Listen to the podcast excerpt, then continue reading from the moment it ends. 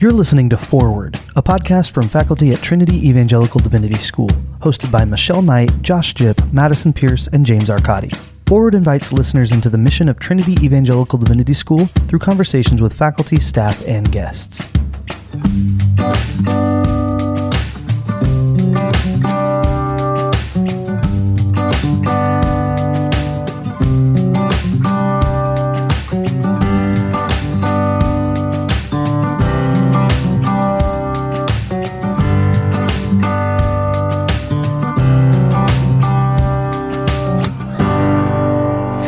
Welcome to Forward, a TEDS faculty podcast. I'm Madison Pierce.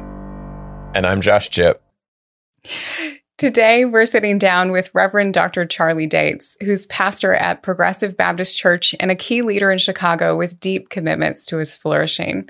Charlie is a graduate of the TEDS MDiv and PhD programs and a contributing author to several projects, including Letters to a Birmingham Jail, say it. And he's even currently working on a forthcoming book on Christianity and social justice, and that'll be published relatively soon with InterVarsity Press. We'll hear more about that later, I'm sure. Uh, so, Charlie, thank you so much for joining us. It's a wonderful uh, pleasure to have you here. Thank you guys so much for the invitation. Glad to be here. Charlie, I know our audience would love to hear you talk just a little bit about your path to pastoral ministry. You've been at Progressive now for about 10 years. Is that right? That's true. Could you yes. just give us a little bit of uh, uh, some of the highlights in terms of how you became the Reverend Dr. Dates, um, having pastored now 10 years?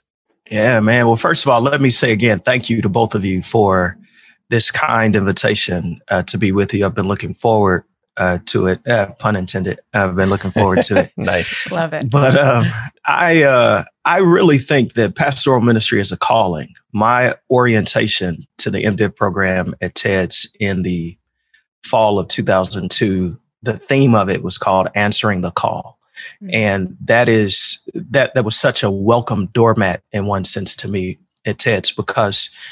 Uh, Madison and Josh, as far back as I can remember, I felt called to preach. Mm. And it it's a kind of unshakable burden. You know, and Jeremiah says basically I would give up. He's having a rough time in ministry. He says, Oh, but I can't because mm. this this word of God is like fire shut up in my bones. Yep. That is my testimony. And so I don't preach because I um, don't have other interest. interests. I preach because I can do nothing else. Mm. This mm. this is it. This is the the gravitas uh, that God has assigned to my life. And so after undergrad, uh, I started preaching the week before I left for undergrad, August 16, 1998. Oh man, now it sounds like went to University of Illinois down yeah. at Urbana, Champaign, and uh, and I did a, a dual focus in rhetoric and speech communication. I was looking at Yale. I got into Yale Divinity School, and I was looking at a master's in human resource management in industrial relations at Cornell and at U of I. And, uh, and Dr. Dwight Perry, uh, who was a professor in the pastoral studies department at Moody, uh, he and I had met almost in passing. And the deacons at our church had told him of my interest in going to seminary. And I wanted to see Moody. And he said, Well, I'll take you Moody if you let me show you this other school up north. So that was hmm. my introduction to Trinity. I had never heard of Trinity. Wow. And so Dr. Perry is the first African American PhD out of Trinity. And he and uh, Greg Waybright were friends. And so when I got to TEDS, and I love TEDS, I want to couch everything that I have to say, and I love TEDS. But coming from Illinois, the sprawling campus with, you know, 40,000 students, I just, I was like, is, is this what it is? You know, the pond and the library. We didn't even have the Waybright Center or the Rodain yeah. building at that yeah. point. So wow. I, uh, I, I, the only way I can explain my getting the TEDS is that it was only God. It was the the Lord had made it clear uh, that He wanted me to be there, and so I started on this journey. I think there were about six or seven other African American students at the mm-hmm. time. Josh and I were actually in uh, in the MDiv program at the same time. Yeah, and and we had come from varying walks of life Elmer Whitehead and Manuel Scott and David Miles and mm. uh, so a, a, number of others that I was introduced to uh, something beyond the monolith of the black church that I had come to love and know. And and so my world just started to expand. I I didn't know much about white evangelicalism, and here I am at this predominantly white evangelical school. Mm. I'm getting to meet black guys and girls who are uh, from other parts of the country who've experienced church differently than I have. Yeah. And, and so I'm starting to feel like there is a there's a broader assignment to my life than what I thought coming into TEDS. And that's how it played out. At the end of the MDiv program, I got called to a church in Chicago as the uh, assistant, uh, uh, essentially assistant associate pastor, the Salem Baptist Church of Chicago.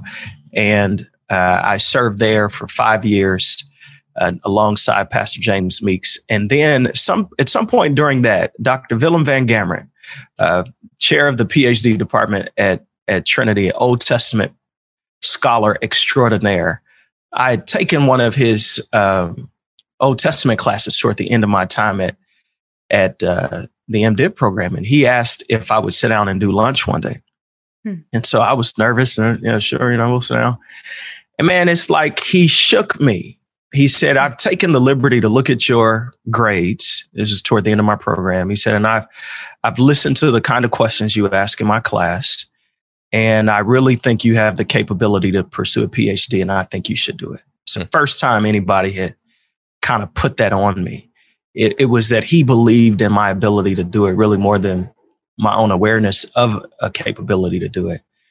And so I told him, with all due respect, I appreciate it, but I feel called to the pastorate, not to the professor, And he said, You don't think as a pastor, you know, you can carry a PhD. And I said, Man, I'm doing good just to do this MDiv and I'm happy, you know. and he, he said, No. He said, I, I think you owe it to yourself and to your community to, to do it. And so I graciously bowed out of that conversation and he would email me oh, every six months or so.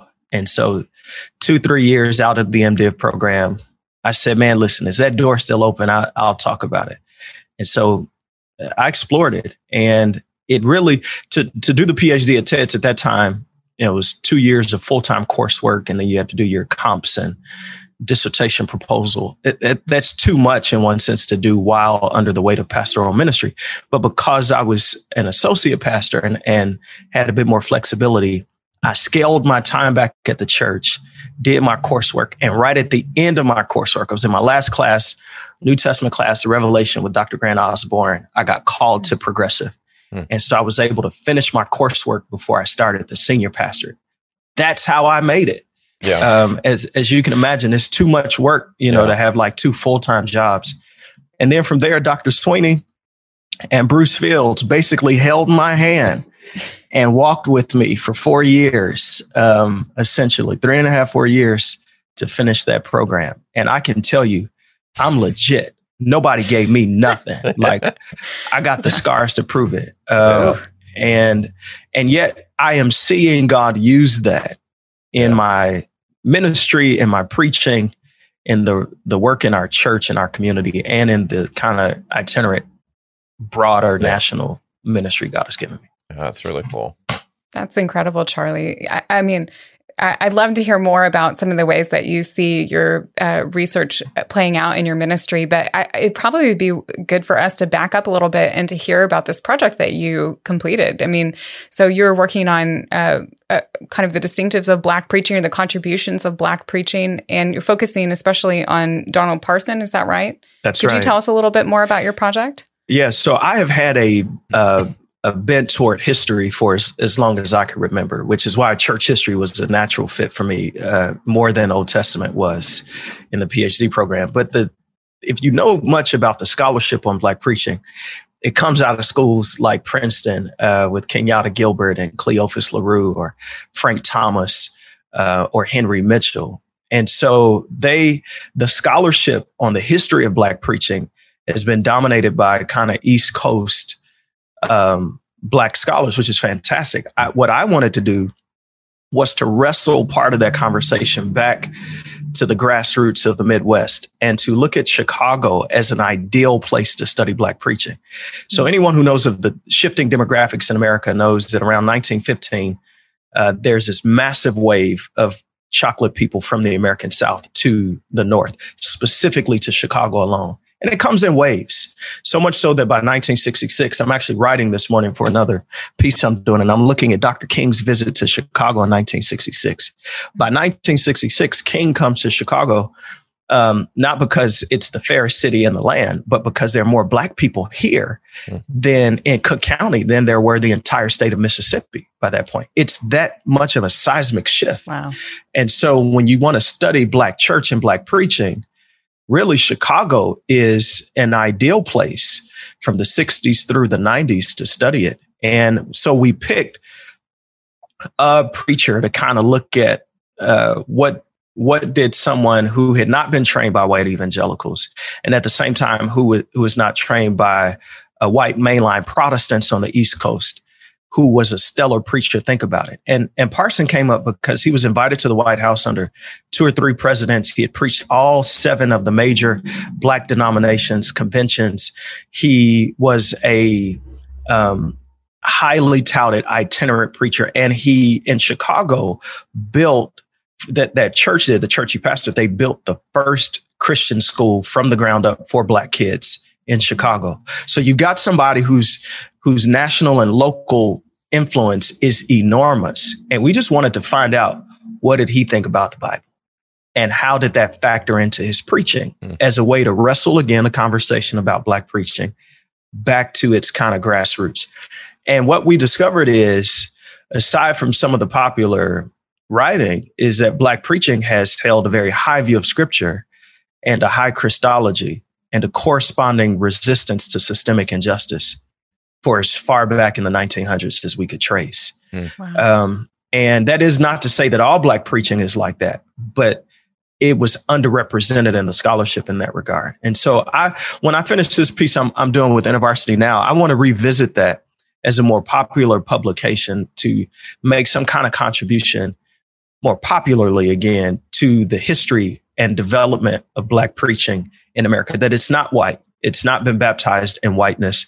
And it's not been, it, it, right now, it's not co opted by evangelicalism. It mm-hmm. just mm-hmm. is, it's true to its tenor and its tone, um, yet and still, even though it doesn't get a lot of play. Yeah. That's really good. There's so much, so much there, Charlie. I'd love to ask you about, and um, maybe let me press in a little bit too. I, lo- I love what, how you said it in terms of, you know, for a long time, the tackling of systemic injustices has been coming out of the Black church's commitment to a high view of Scripture and yeah. high view of Christology. I mean, um, mm-hmm. I think that helps us get it. Probably what are some of the uh, some of the distinctiveness of the Black Church? Could you share a little bit more uh, about what that looks like, maybe in your context in the city yeah. of Chicago? Um, so we can get a little bit of a flavor for what progressive is like, what um, you know, what a healthy black church is like in some ways. Yeah, well, you know, so let me say first of all that the caricatures we see in the media about Black church and Black experience are often uh, based upon the kind of dialogical nature of Black preaching, and mm. and that is Black preaching is very much a kind of um, uh, call and response, uh, cognitive and emotive doctrinal dance, uh-huh. as it were, from pulpit to pew. And and so I think if you were to come to progressive, you would feel some of that. It is there's no separation of head and heart uh, mm-hmm. in our preaching, and because of that, preaching in, in the black context has to meet people socially where they are. I actually think, to be honest with you, it, it's not just because of the cultural implications. Scripture itself is keen upon meeting people where they are. When you look at Israel in the Old Testament, they are longing for a just king. They are longing for righteous reign and mm-hmm. rulership, yep. which paves the way for their anticipation of, of Jesus Christ. People everywhere. And, and the Bible is written on the margins of oppressed people, people everywhere looking for leadership that yep. will make wrong right. And, and how that is lived out in the Old Testament, it was never merely vertical. You know, this this notion of the separation of church and state is really more American than it is anything else.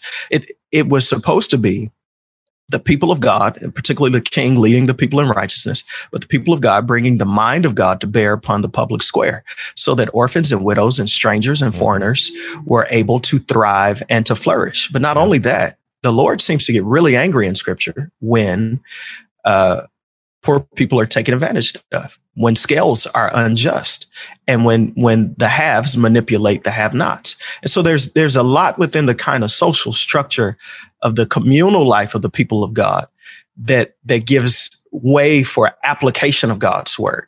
And I think that's the that's part of the dialogical doctrinal dance that happens in black church and in black mm-hmm. preaching. It is meeting people where they are because our gospel is social in the sense that it affects how we live horizontally. Yeah. It, it does not take away from Christ being the only way.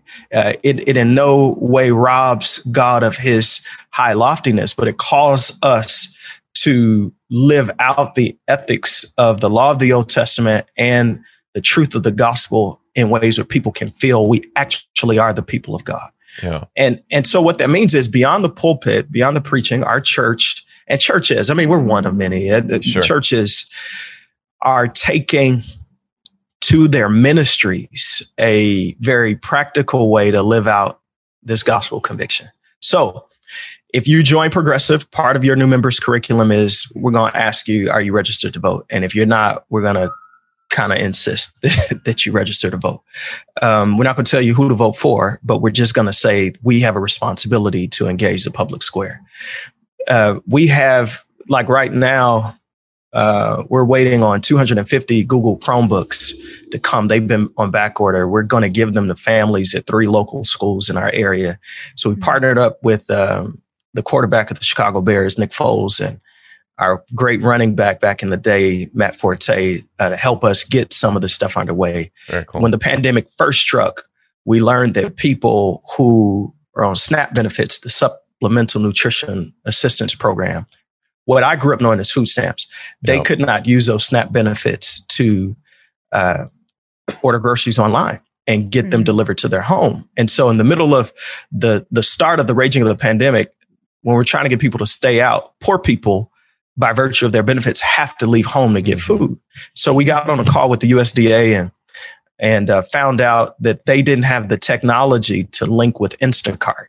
And and so our team came together by the grace of God and raised about four hundred fifty thousand dollars with some other churches in partnership, and we gave away these Instacart gift codes to people, to elders, seniors, and the people uh, who had SNAP benefits. And there, there's so many things I could point to right now. I mean, I just walked out of parking lot. There's a 18 wheeler trailer there's refrigerator trailer. We're giving out 1,200 boxes of food each week.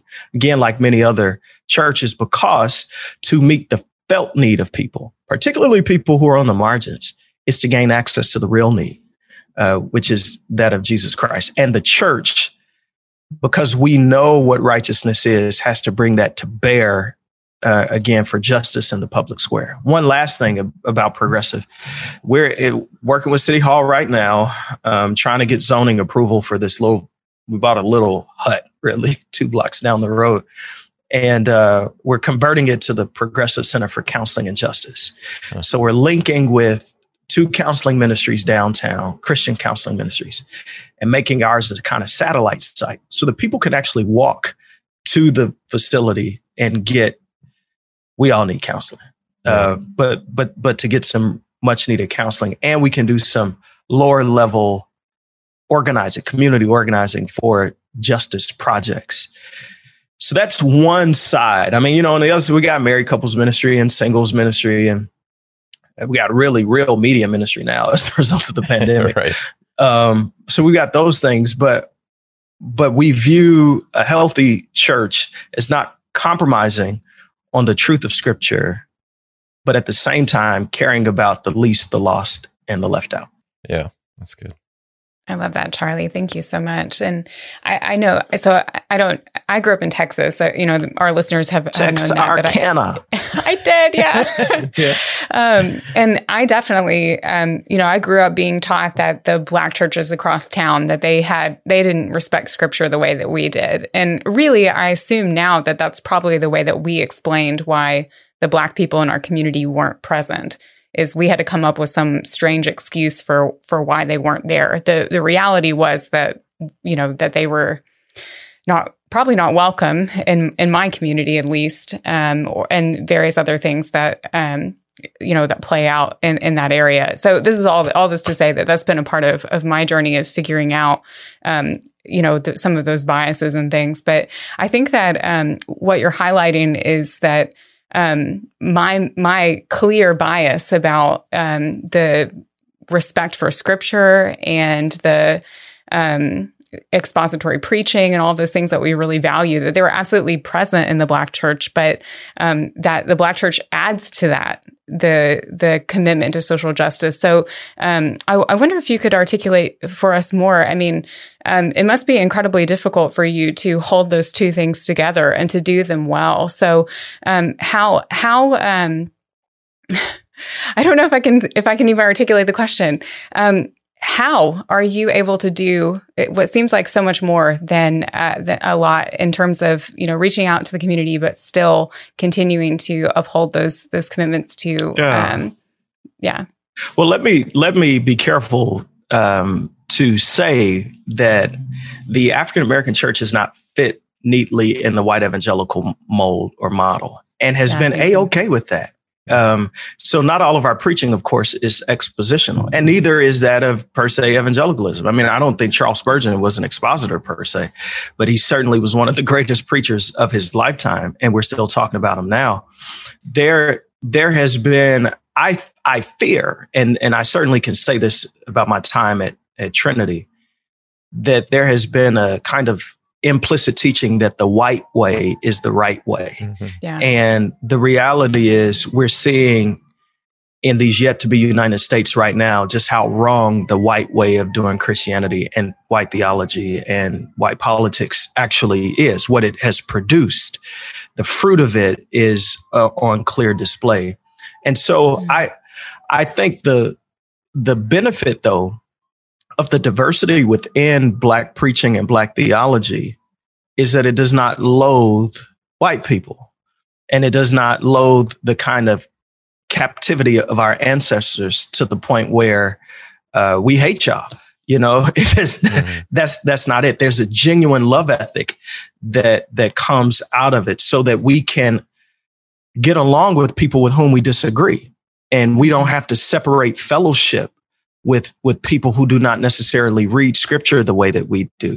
Mm-hmm. and and i want to be very careful. And if anybody doubts my sense of orthodoxy that's their problem not not mine. Like i'm super clear on that. So when i say we can get along with people who read scripture differently than we do that does not necessarily mean that we adopt foreign mm-hmm. ways of reading scripture or we debase the authority of it. It's just we don't villainize and criminalize people mm. who who see it differently. There there is a winsome witness to actually living the gospel out rather than just printing theological treatise mm-hmm. about what the gospel is. Mm-hmm. And so when you've not owned publishing houses or radio stations or academies, your church has been your publications. Yeah. And and I think when you look at the work of black churches and even in Chicago, I mean, time will fail us. We don't have enough time to talk about how churches saved whole blocks and neighborhoods through gentrification and beyond all of that to keep equity in people's homes.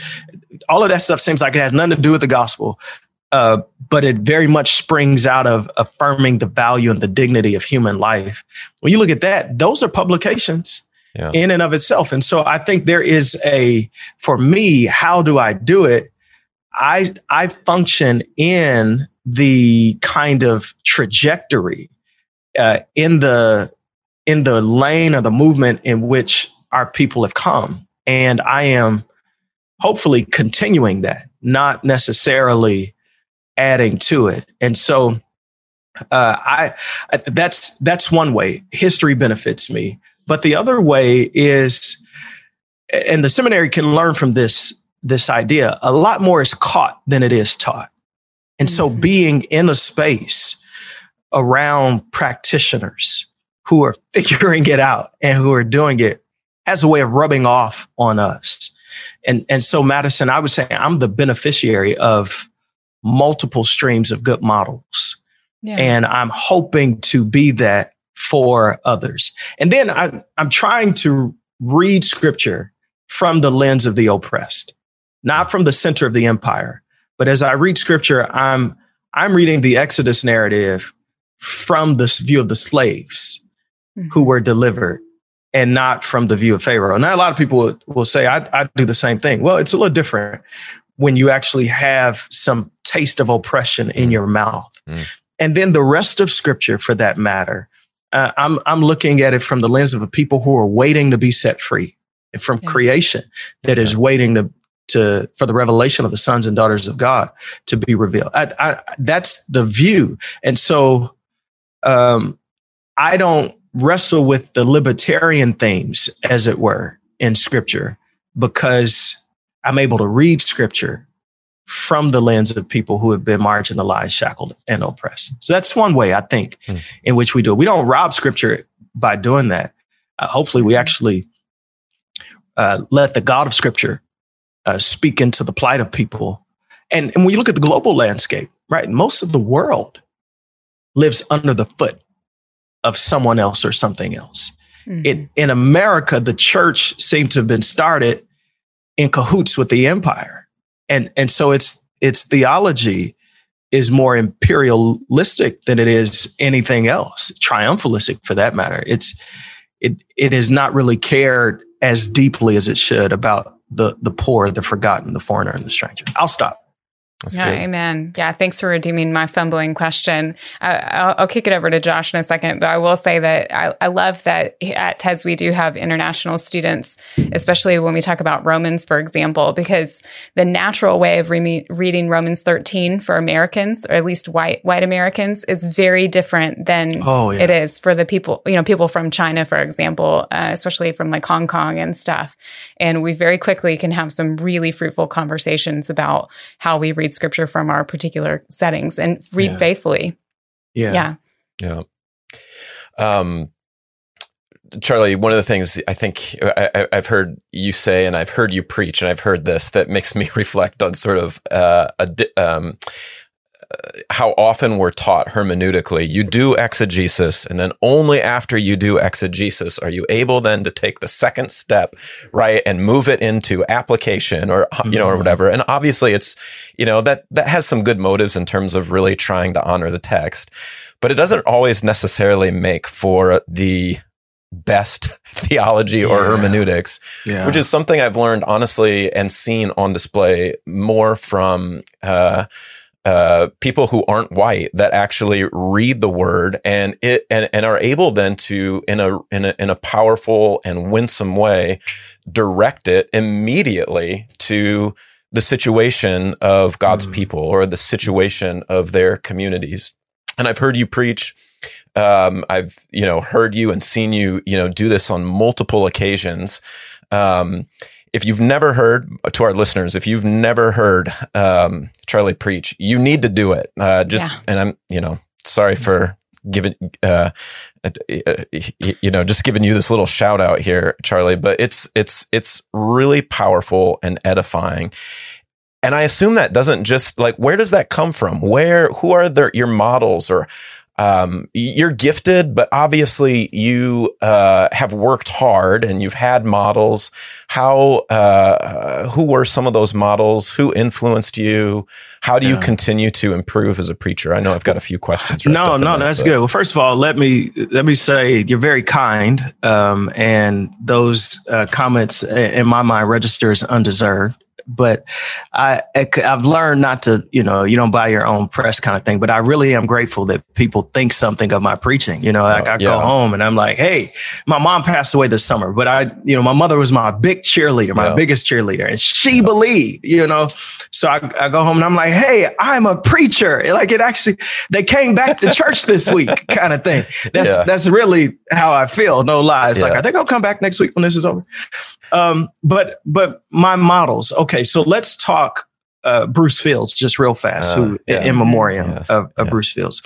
Um, Bruce Fields was for the longest time the only yeah. full time African American faculty at at. Trinity, and he he said uh, on a number of occasions, uh, but once that any people group who think that they have sufficient theology to round out the theology of the church or the reading of the scripture of the church are missing God.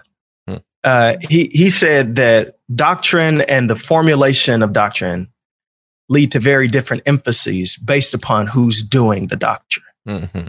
And so the burden, I think, of being black in a context like that is you always have to learn about white people, but white people never yeah. really have to learn about you. Yeah. And and so I have, as it relates to coming to the text, uh, have realized that the people I read, you know, in these commentaries yeah. and whatnot behind me, they are not culturally blind. They think they're neutral mm-hmm. when they're writing. Mm-hmm. This is absolutely what this means, but they yeah. don't understand. Mm-hmm. They're coming to the text with their own cultural kind of insights.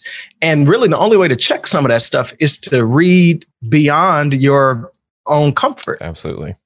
So, I never bought into there's just, you know, one way to do yeah. the exegetical practice. Yeah. Now there is one way to parse many verbs in the New Testament. I mean, so right. hey, you know, there's no way right. to get around that. But it, but in terms of the emphasis of the passage and, and what it leads to and all that, I mean, it's like, okay. Um, so I have this repository of sermons in my head when I come to TEDS. And now even more so, where I've heard passages explained and heard them explained and applied differently than what I'm reading in the class. Mm-hmm. And, and the grace of God to me is when I got to Trinity, I didn't start to judge my orientation based upon what I was learning at Trinity. Mm-hmm. I judged Trinity based upon my mm-hmm. orientation. A lot of students of color come in and they start to critique their orientation as if their pastors were not faithful or their teachers were not solid or were not biblical because they have stepped into this kind of princely queenly, scholarly community. And now all of a sudden, this revelation is is the best that there is. I never struggle with that. Hmm. Yeah. Thank God. Yeah. And and I I give that to other students. Now, as it relates to the actual preaching exercise in this repository of sermons, I have, and I encourage your students to those of who are interested in preaching to listen to a wide swath of preaching and preachers. Um, and so for me, I'll name some. There, there is Ralph Douglas West, who is one of the Prince of Preachers. He's the pastor of the Church Without Walls in Houston, Texas. There's Maurice Watson, who pastors the Metropolitan uh, Baptist Church in Washington, D.C. There, and I met and came to know and love Crawford Loritts at Trinity. He mm-hmm. pastors uh, the Roswell Street Church in in uh, Atlanta there. And then uh, there are some other historic names like Sandy Ray, Gardner Taylor, E.K. Bailey, uh, Melvin Wade. Uh, the, these are all voices that are swirling around in my head. And at the same time, I was listening to people like Joe Stowell, who is the president at Cornerstone in Grand Rapids. And uh, who else was I listening to other than than Joel Stowell?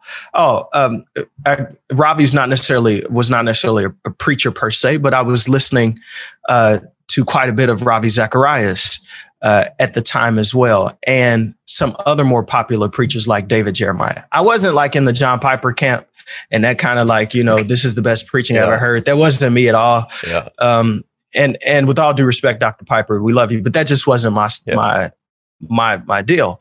Um, and then I listened to preachers outside of my camp. So R.W. Schambach is a name that may not ring familiar to a lot of people, but he's an old Pentecostal uh, white preacher, friends with old man Osteen, not Joel Osteen, but Joel's father. That like they were friends, and he just had a kind of power of God tenor and tone to his preaching that awakened faith. And I came to see that faith was not cerebral, but but it was really it, it was really in the heart and in the confidence one has in God. So I've got all of these rivers yeah. kind of coming through and to and and on any given passage, I'm trying um, to read or listen to whoever I know that has preached that passage. Yeah and trying to see from what angle they've come at it so that you know my preaching is not predictable and and my you know if you do exegesis the same way that you've been taught you're going to land at the same kind of sermon outline mm-hmm. that everybody else has mm-hmm. uh, who's come to it and then it becomes stale and dry and boring and to some degree in some contexts, people just tune you out. Mm-hmm. So they mm-hmm. can't even be affected by it. Yeah. But if you listen to the imagination of preaching that, that comes out of the voices of people, maybe even outside of your tradition, oh my goodness, it'll, it'll quicken your own preaching. Yeah. It'll make it come alive. That's great. Oh, that's wonderful. I mean, could you tell us, Charlie? I mean, how did you uh, develop as as a preacher? In addition to hearing these voices, I mean, what were some of the ways that you have honed your craft over the years? Um, and maybe what are what are some goals for you? You're saying that you don't feel like you've arrived. So, oh, not what, at all. What, what yeah. that? I, what kind I of development are you everyone at? else out there? you know, I have not preached my my best sermon, and I so I'm after a voice. I'm haunted by a voice that I hear in my head I don't have it yet, but I hear it and I and I'm after it. Um, so to to answer your question, real people make real preachers better. Feedback standing in front of actual real people. And I'll never forget this. So I'm I was I uh, was interning at a church in Rockford, the New Zion Baptist Church in Rockford. Pastor Caleb Copeland, wonderful scholar. He did a D-Min at, at TEDS, his lawyer, all this kind of stuff. And this was I, I was preaching there into my earlier years in the MDiv program after some New Testament Greek class, whatever. So I'm preaching Luke 7, and I'm saying, you know, the woman in Luke 7 who breaks the alabaster vial, um, she's defined or she's uh, named as uh, a sinner, hamartolos. Uh, this, you know, so I get into this, and it's the definite. Uh, it's a something adjective without the article. So I'm, you know, her name is synonymous with sin. You know, I'm going through all of this stuff, and he very light, politely, when it was over, said, "You know, Grandma, who was sitting on the fourth row, knows nothing about hamartolos. You know, and." Um, and and and it just started to register as I listened to people that that the book has been reaching their hearts. The Holy Spirit has been producing much fruit in their lives without the benefit of all of this stuff that I was learning and bringing to the table in Technicolor. So that made me a better preacher. It, it taught me how to use the technical stuff, but to leave it in the kitchen and to bring to the dining room just the effect of it so that mm-hmm. I if and and this is something Dana Harris has said that has just blessed me. She said, "Hey man, I listened to you preach. She, I could tell you've done your homework." And this was recently, you know. Like she said, I could I could tell that you've done your homework with the technical stuff, but I, I appreciate that all of that was not brought basically here. So so for a scholar to be able to say, "Hey, I can actually discern this guy is actually you know moving through the passage." But for grandma to sit there and and to be able to grab hold of it, it was a is a time or period of trial and testing. It's it's just the rhythm of preaching over and over and over again in front of real people who will give you real feedback. And I think again, not buying to your but not buying your own press has been a big deal for me. So I'm listening to people who are further down the road than I am. And I'm going, what in the world can I learn from them? I'll give you one that may shock you. I'm listening to some younger guys and uh, younger guys who do not have the kind of training, quite frankly, that I have, but they are effective communicators. Mm-hmm. And I'm saying, what are they doing that I can mm-hmm. learn from? And mm-hmm. so I'm I'm plugging them in, you know, on a regular basis. And I learned this at TEDS too every preacher needs to listen to preaching for edification, not for critique yeah. first. So I'm listening for what is God saying to me. And then after that, I can go back and go, okay, now I'm learning, you know, X, Y, and Z from it. And and then one other thing is, uh, like yesterday, I read a sermon uh, the Gardner Taylor wrote from Joshua when Rahab sticks the red rope outside of her window. And so I'm reading some of the heroes and sheroes of, of preaching, some Barbara Brown Taylor, um, and what's the Methodist guy, William Willimon. Yeah. Um, you know, I, I I'm reading preaching at the same time as I'm listening to it, and I'm reading people who very likely at times my congregation will never listen to. They just either not in the context for it or that person is is gone. And so I'm mining those gems and those nuggets H.B. Charles has to say, he said, there are no better preachers, there are just better libraries. Um, mm. I do not totally agree with that. I do think some people are just gifted yeah. and God has made. But the point from it is, if you work at that library too, as it relates to preaching, it's no harm in taking from the great insight of other preachers yeah. and making it your own. That's really good. Yeah. Yeah. Uh, Charlie, I have so many questions I want to ask you, but um, maybe maybe let me just squeeze in one more. You are um, you are one of TEDS' beloved grads, MDiv, PhD. You're ministering here in the city of Chicago. Uh, you're a friend of TEDS. You, you you do some adjunct teaching at TEDS. Uh, you've earned the right, I think, to be able to say, uh, um, TEDS. This is what I here I would. Here's how I would love to see you grow. Here's how I would love to see, sort of like the vision of TEDS continue, uh, but also maybe develop and expand. Like what what would what would be maybe some uh, some hope you might have for us as we do theological education uh, up yeah. here on the. I got a lot suburbs. of hope. Yeah. I got I got a lot of hope, and and part of it is when we logged onto this call and I saw you in Madison, um, my heart leaped, and we joked about this before we started recording. Um, but the fact that Madison is there, and um, the fact that you are there, gives those students I've heard some of the stuff you talked about in your class from students I know, Josh, who've been there. And I just I just said, man, I wish my New Testament profs said some stuff remotely close to that. No, true story. and I don't want to go into the details on the recording, but but who you see in front of you teaching sends a message mm. to you yeah. about who who actually can be an authority. And so for me, it was just a bunch of white guys for the most part. And then there was Dana Harris, who you know, blessed our lives. But to see that multiply yeah. is a big deal. I also think that TEDS' best days are in front of her if some strategic moves are made here. So if you got somebody like Madison and yourself, and and then you know Watson Jones is finishing his PhD here. Um, he passes yeah. in Chicago.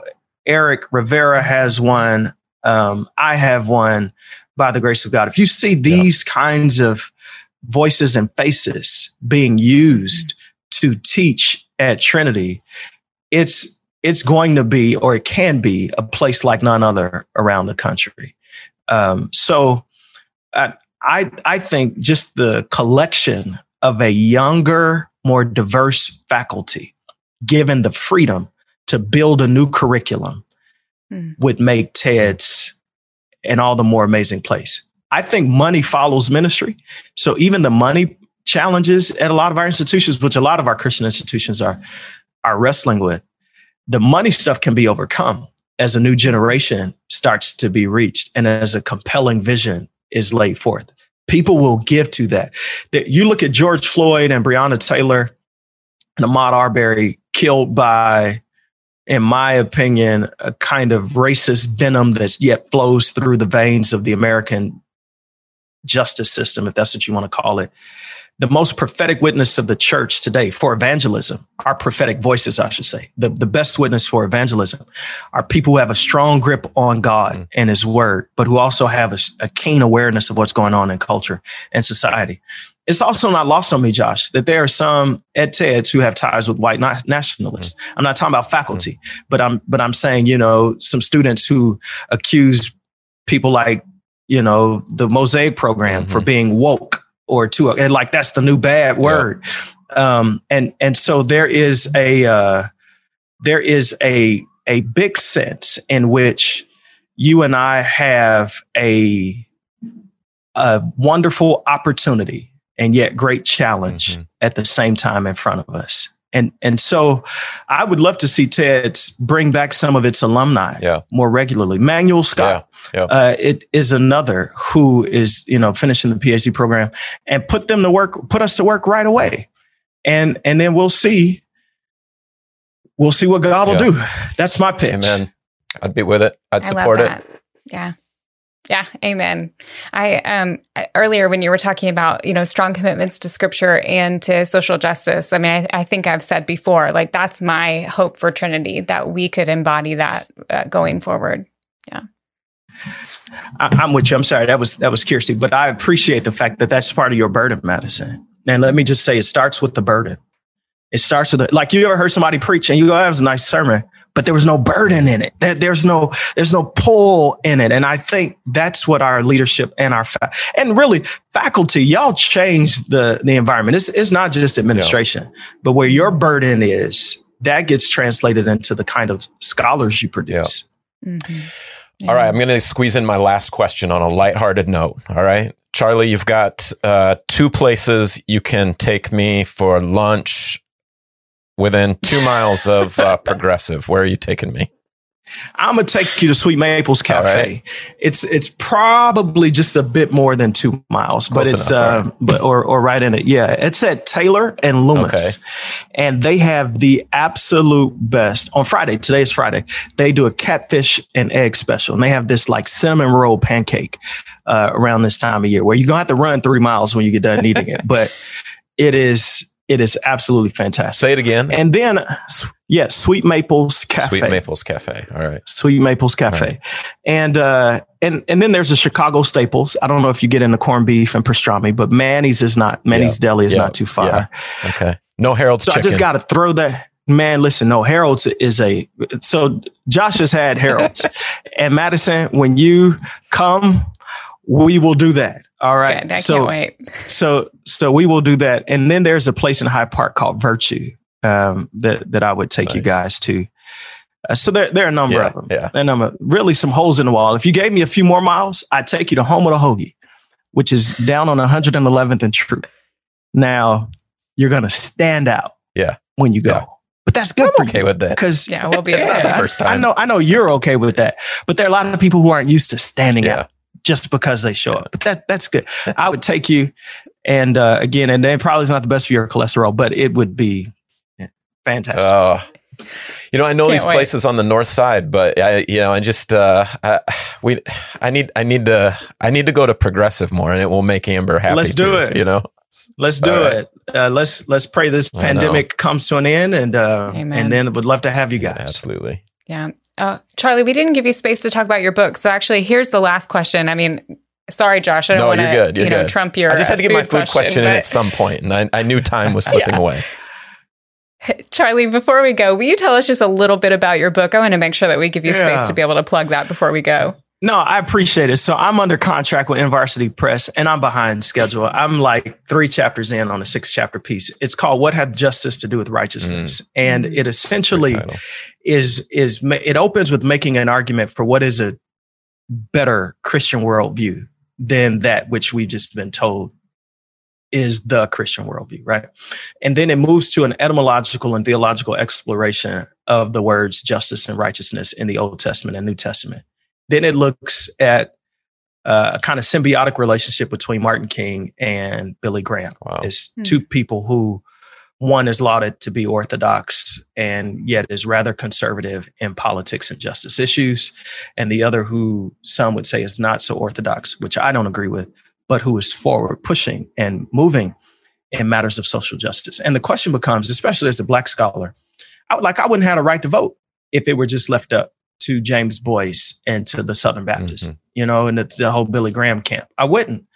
So why is it that people who are accused of not having the highest and best theology actually care more about people who look like me and our ability to flourish on earth than those who have a supposed high view of scripture? Now you could go back to Richard Baxter and Cotton Mather and make that argument, eh, to be honest, to Puritan American culture. But we're trying to make it within the 1960s there. And then it moves on to talk about why are we afraid of a so-called social gospel? I I am one who thinks that the gospel does not need adjectives. So social gospel, prosperity gospel, I'm all there. We, we don't need them. But the gospel does need application. And so what a lot of people think uh, or take a Walter Rauschenbusch kind of view of social gospel and that that kind of thing, or who get into Marxism. I, I don't care about none of that. Our fear of that, or their fear of that, has made them antisocial with the gospel. Mm-hmm. Has has not given them the kind of groundwork to fight injustice and to stand on truth. And so we're trying to debunk those things uh, with this book. And the feedback so far from the editor has been good. Um, it, it, it, starts off real strong. We're trying to keep the voice from waning, you know, as the chapters come along. And But who's got time for all of that? You know, it's like, hey, I'm preaching every week Yeah. and all of this other stuff. So it'll, Lord willing, it'll be out next year. If I'm able to finish the draft, the full first draft this year, it should be able to be out next year. It's exciting. Oh, fantastic. But y'all know That's that. exciting. Y'all write books. Y'all know how that Yeah, life but my is. voice just kind of Yeah. wanes. I got Josh Josh just lets it. Yeah. right here. Saved by hospitality. I'm looking oh, at it. thanks, Charlie. I appreciate right. that. Yeah. Appreciate you guys. Oh, Thank you for having me. Oh, absolutely. Yeah. So thank you so much, Charlie, for joining us. Listeners, I hope that you will take Josh or, you know, take Josh's advice and check out Charlie's preaching if you're not familiar with it already. You can follow Charlie on Twitter and uh, continue to, to follow along with his uh, flourishing career. Um, and as he develops as a preacher, though, uh, well, we can uh, talk more about whether Charlie's arrived or, or you know, Oh, the no. development that he has to do. But nevertheless, uh, thank you so much, everybody, for joining us. Thanks to our producer, uh, Curtis Pierce, as always. Thanks to Lauren Janusik for her hard work. And again, thanks to all of you. Um, that's just the forward. Forward is a podcast hosted by faculty at Trinity Evangelical Divinity School. You can subscribe to our newest episodes on your preferred podcast app or at forwardpodcast.com. Be sure to follow us on Twitter and Facebook at Forward Podcast to get updates and additional links to content. Trinity Evangelical Divinity School is located 25 miles north of Chicago, with extension sites across the country and online. Trinity educates men and women to engage in God's redemptive work in the world by cultivating academic excellence, Christian faithfulness, and lifelong learning. You can find more information at teds.edu.